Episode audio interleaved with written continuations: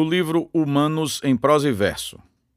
Espanto, de Antônio Pereira Souza.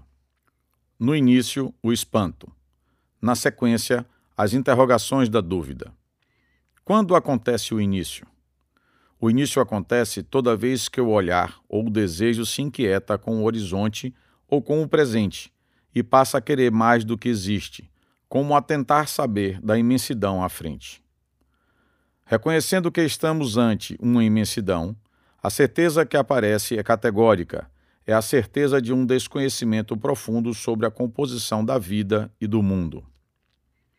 Há muito mais a se conhecer do que alcança nossa capacidade de reconhecimento. É dessa capacidade limitada que advêm as interrogações da dúvida. Ter essa consciência é se saber viajante do tempo, a navegar incessantemente na direção ao desconhecido.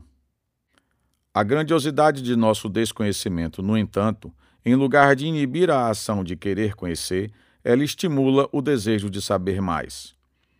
É nesse exercício de busca que o conhecimento se desenvolve, para logo, em nova interrogação, buscar o novo à frente, em espanto permanente. O espanto é uma das feições da especulação, esse princípio que põe o repouso em movimento, a não se contentar com aquilo que se contempla, aventurando-se a novas realizações, compondo novas idealizações. O espanto que nos retira da simples contemplação indispõe-se com a ideia de que a vida habita somente a imaginação. Fosse assim, ela, a vida, seria meramente ilusória, não passaria de uma expressão verbal, mundo alegórico somente sentido e vivido pelos poetas. Um exemplo é esse verso de O Guardador de Rebanhos, de Fernando Pessoa. Pensar incomoda como andar a chuva, quando o vento cresce e parece que chove mais. Pois que se saiba, a vida é um dado plural. Sua existência só é possível porque é parte desta teia complexa de tudo que há, que se conhece e que se desconhece.